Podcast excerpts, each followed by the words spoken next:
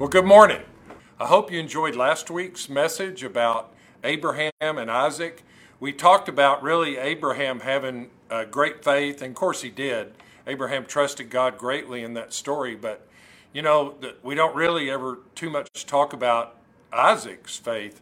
Uh, you got to think that, uh, you know, as Isaac was going up the hill carrying his own wood for his own fire, that he started kind of having questions in his head.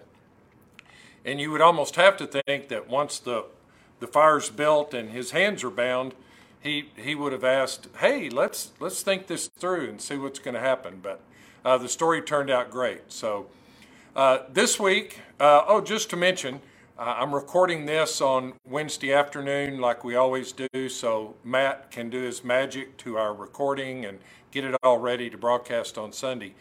Uh, exciting things are going on in the building. We've removed all the pews and the carpeting, and they're in there today actually doing diamond grinding on the floor. So if you hear a little noise, we're just going to say that's the background of the saws in today's story. So uh, just let that image soak into you as you hear this today. But we're going to talk about Noah today. It's a long scripture passage. I've pulled some of it out. Uh, but so today, Noah is our man of crazy faith.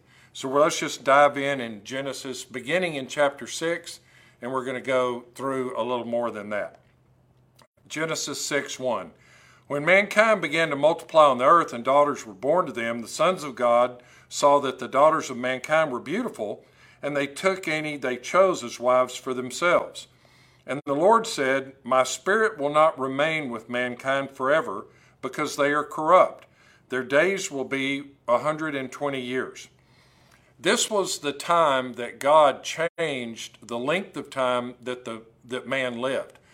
Noah, at the time uh, that he started to build the ark, was 500 years old. The flood started when he was 600 and ended when he was 601.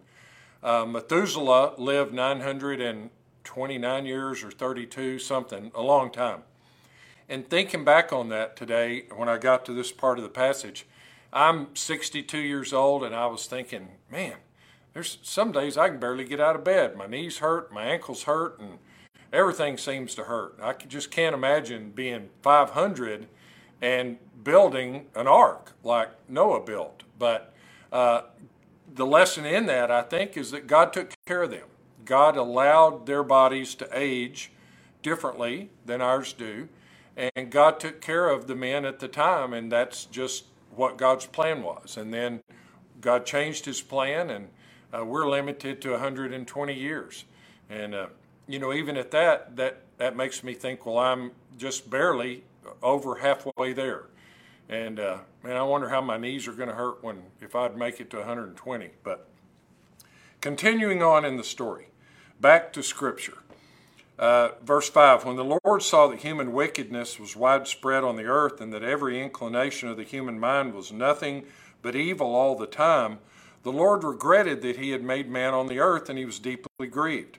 Then the Lord said, I will wipe mankind, whom I created, off the face of the earth, together with the animals, creatures that crawl, and birds of the sky, for I regret that I made them.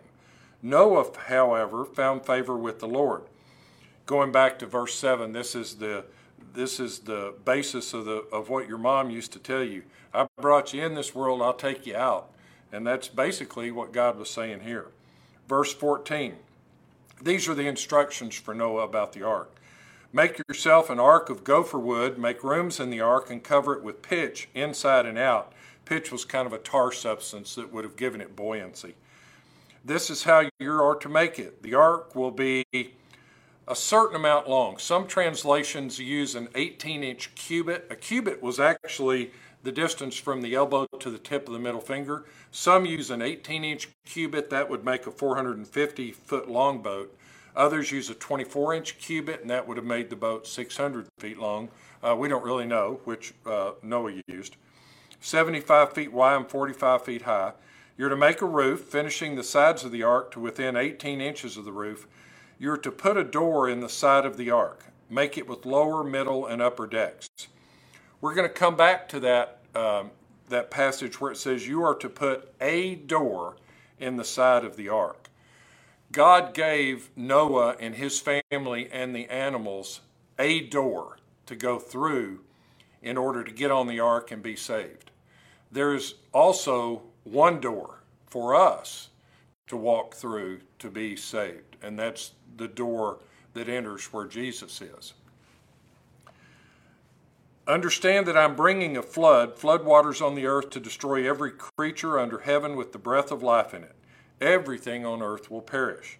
But I will establish my covenant with you, and you will enter the ark with your sons, your wife, and your sons' wives. You are also to bring into the ark two of all the living creatures, male and female, to keep them alive with you. Two of everything. Take with them every kind of food that is eaten, gather it as food for you and for them. And Noah did this he did everything that God had commanded him. Noah undertook this process, which, by the way, he was about 500 when he started building, and the flood started when he was 600. This took him a while. Uh, whether it's it's it's probably not 100 years like our 100 years would be, but even thinking in terms of thirds or, or ninths, it would have taken a significant part of his lifetime to build this going into Genesis 7 now. Seven days from now, I will make it rain on the earth for 40 days and 40 nights, and every living thing I've made I'll wipe off the face of the earth. And Noah did everything the Lord commanded him in the face of some incredible circumstances. Noah didn't live right on the border of the ocean, Noah lived inland, and there had never been a flood for God to say, I'm going to bring a flood, Noah would have had to, to some degree, had said, Well, I don't, I don't even know what a flood is. I've never seen one in my lifetime, especially not of this magnitude. Noah really stepped out in faith. Noah was 600 years old when the flood came and water covered the earth, and then down to chapter 7, verse 11. In the 600th year of Noah's life, in the second month, on the 17th day of the month, on that day, all the sources of the vast watery depths burst open. Uh, back in those times, it's thought that most of the water for the vegetation came from springs, so that most of the water that started with the flood was just the springs bursting forth. And there's some commentators that think there was sort of a, a covering, like a canopy, and the springs would produce enough humidity that the water would drip down off the canopy, and that would breathe the water from heaven that was helping. The floodgates of the sky were opened, and the rain fell on the earth 40 days and 40 nights. He wiped out every living thing that was on the face of the earth, from mankind to livestock, to creatures that crawled, to the birds of the sky, and they were wiped off the earth. Only Noah was left, and those that were with him in the ark and the water surged on the earth 150 days. And then into Genesis chapter 8, starting in verse 1. God remembered Noah as well as all the wildlife and all the livestock that were with him in the ark. God caused a wind to pass over the earth, and the water began to subside. The sources of the watery depths and the floodgates of the sky were closed, and the rain from the sky stopped. The rain began to recede then and by the end of 150 days, it had decreased significantly. The ark came to rest in the seven month, seventh month on the 17th day of the month on the mountains of Ararat. Uh, and then it talks a little bit about the time that it took for everything to dry up. You can imagine uh, the mud puddle that this would have been. And then um, the everything dried up. God sent uh, Noah sent out the dove, brought back an olive branch, and then sent out a dove, and it didn't return. So Noah knew everything was okay to go out.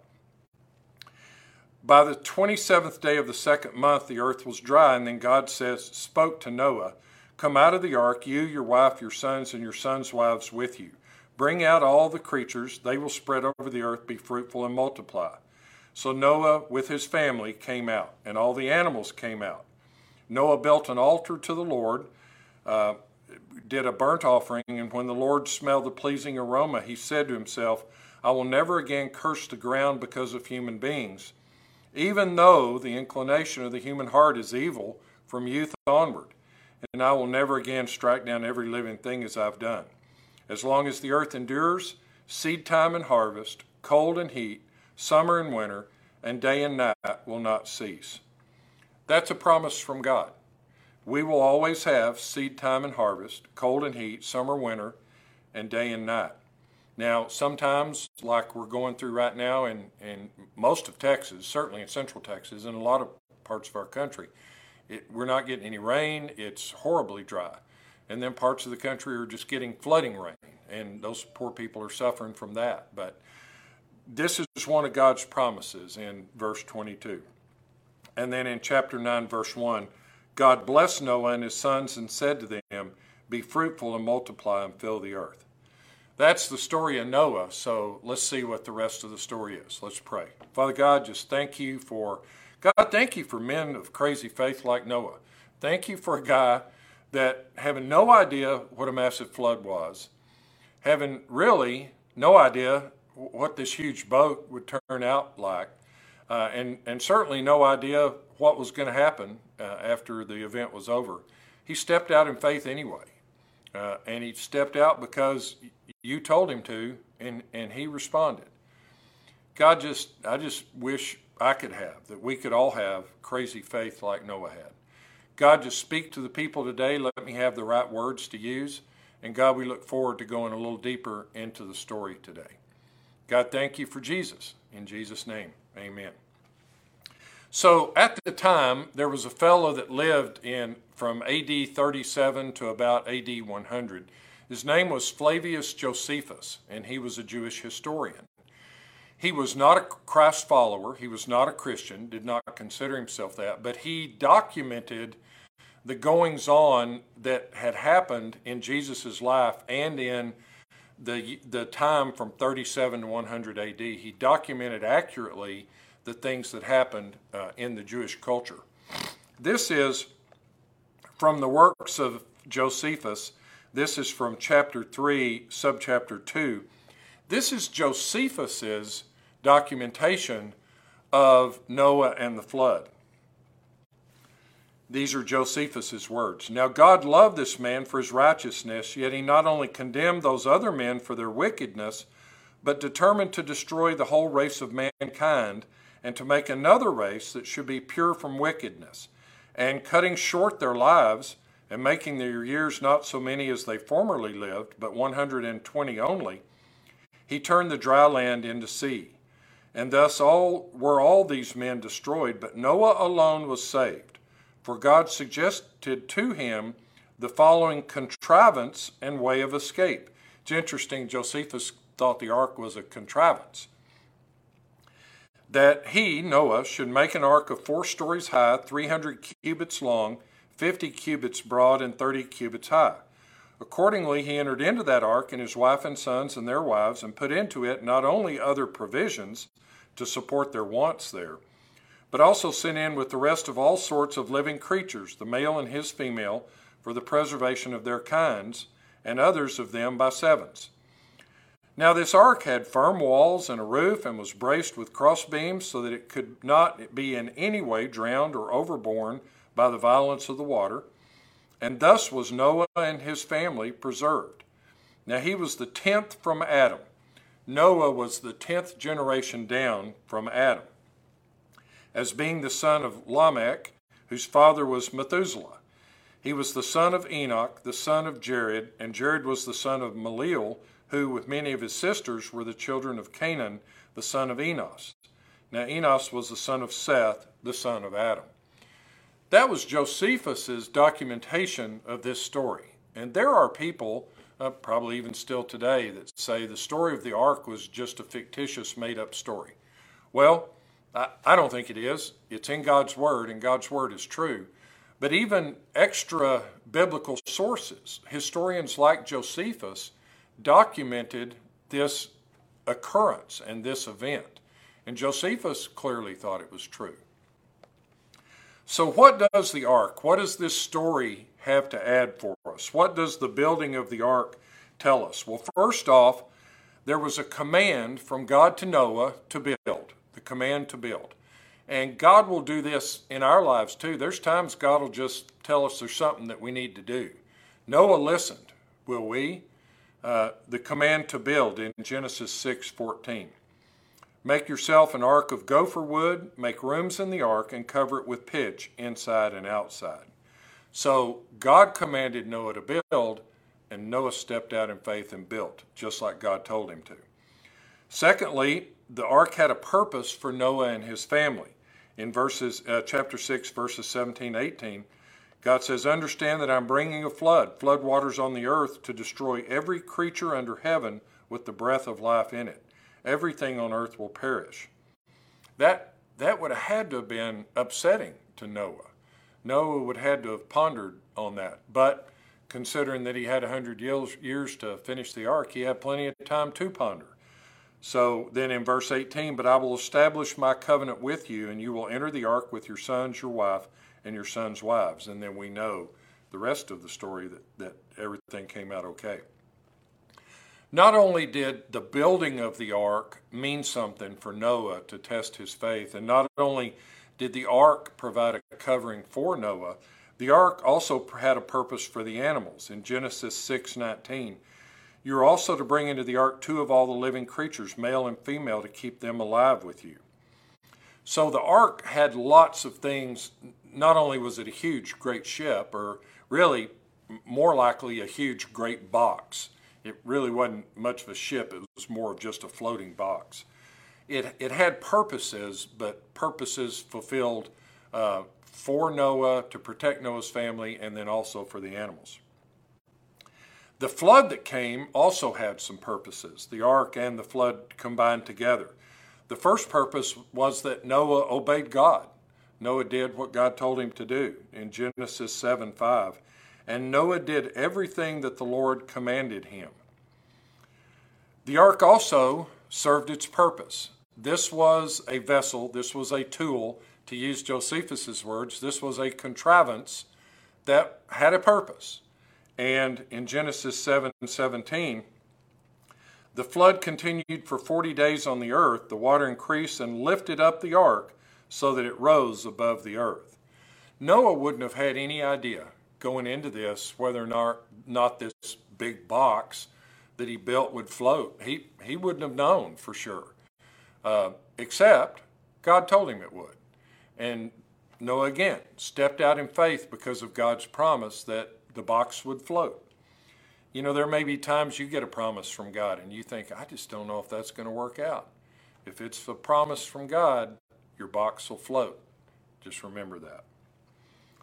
There is significance of the ark elsewhere in Scripture. There, it sort of serves as an instance of judgment in Matthew 24, 38 to 39. For in those days before the flood, they were eating and drinking, marrying and giving in marriage until the day Noah boarded the ark. They didn't know until the flood came and then swept them all away. This is the way the coming of the Son of Man will be.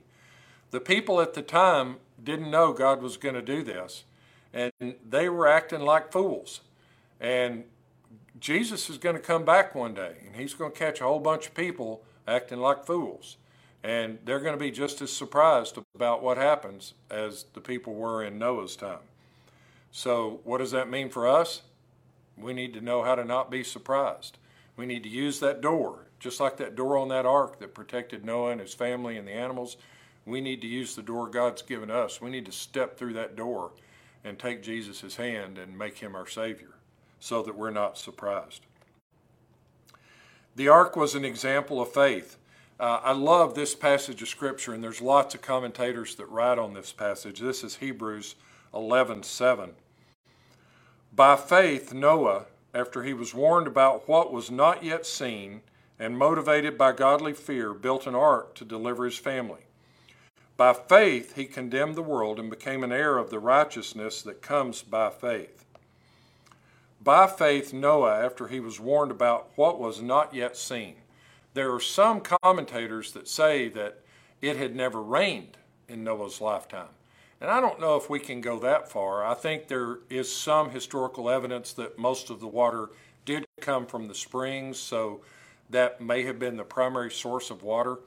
I think really what this what this means, uh, warned about what was not yet seen, is an example of what was going to happen in this event. Noah would not have known the enormity of a flood like this, and he really probably wouldn't have been able to get his head around really what was going to happen to all the people and all the animals.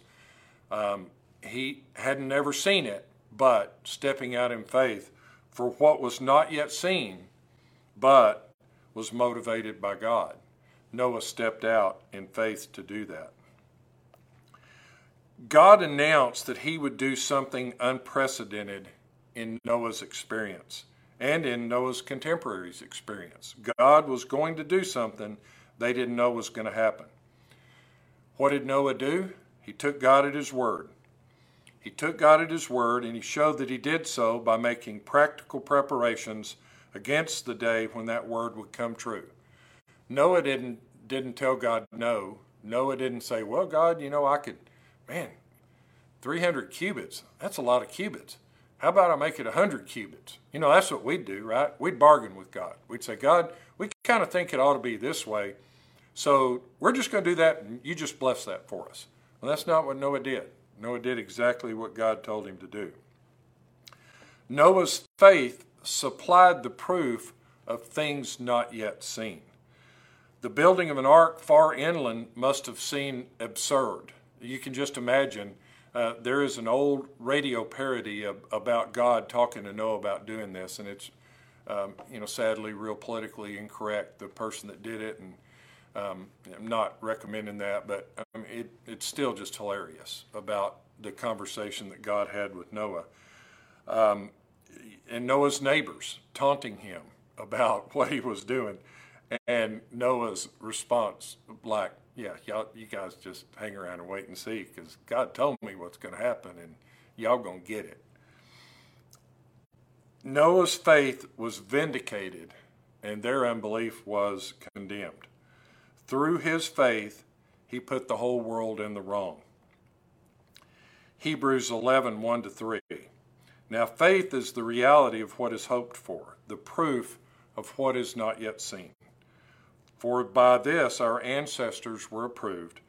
By faith we understand that the universe was created by the Word of God, so that what is seen was made from things that are not visible there are things that go around us, on around us, and things that we see see that we just can't figure out. But what we have to remember is that there's a God that's in control, and God can see, and God understands everything that goes on around us. God created us from nothingness, and God created everything around us from nothingness when we look at the things around us, even when it's dry and ugly like it is now, it's still just amazing to me that God put all that together for us to give us something to see. Uh, and so that we could praise God in the goings and, and doings of what we do. No one at this time had seen or anticipated judgment through a flood, but Noah saw it by faith. What's God asking you to do in your life?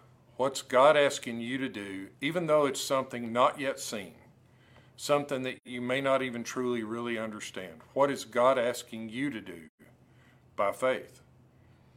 And what are you going to do? Um, Noah did what Noah needed to do. Noah did something that took him a hundred years to complete. When God knocks on the door and asks you to do something by faith, maybe we ought to open the door and say, You betcha, God, we're on it. Let's pray. Father God, just thank you for today. God, thank you for everything that you created, including me, Michael here with me filming today, Matt that'll do the editing, and everybody around. Thank you for those nice fellows in there grinding the floor in the sanctuary. God, thank you for everybody that's watching.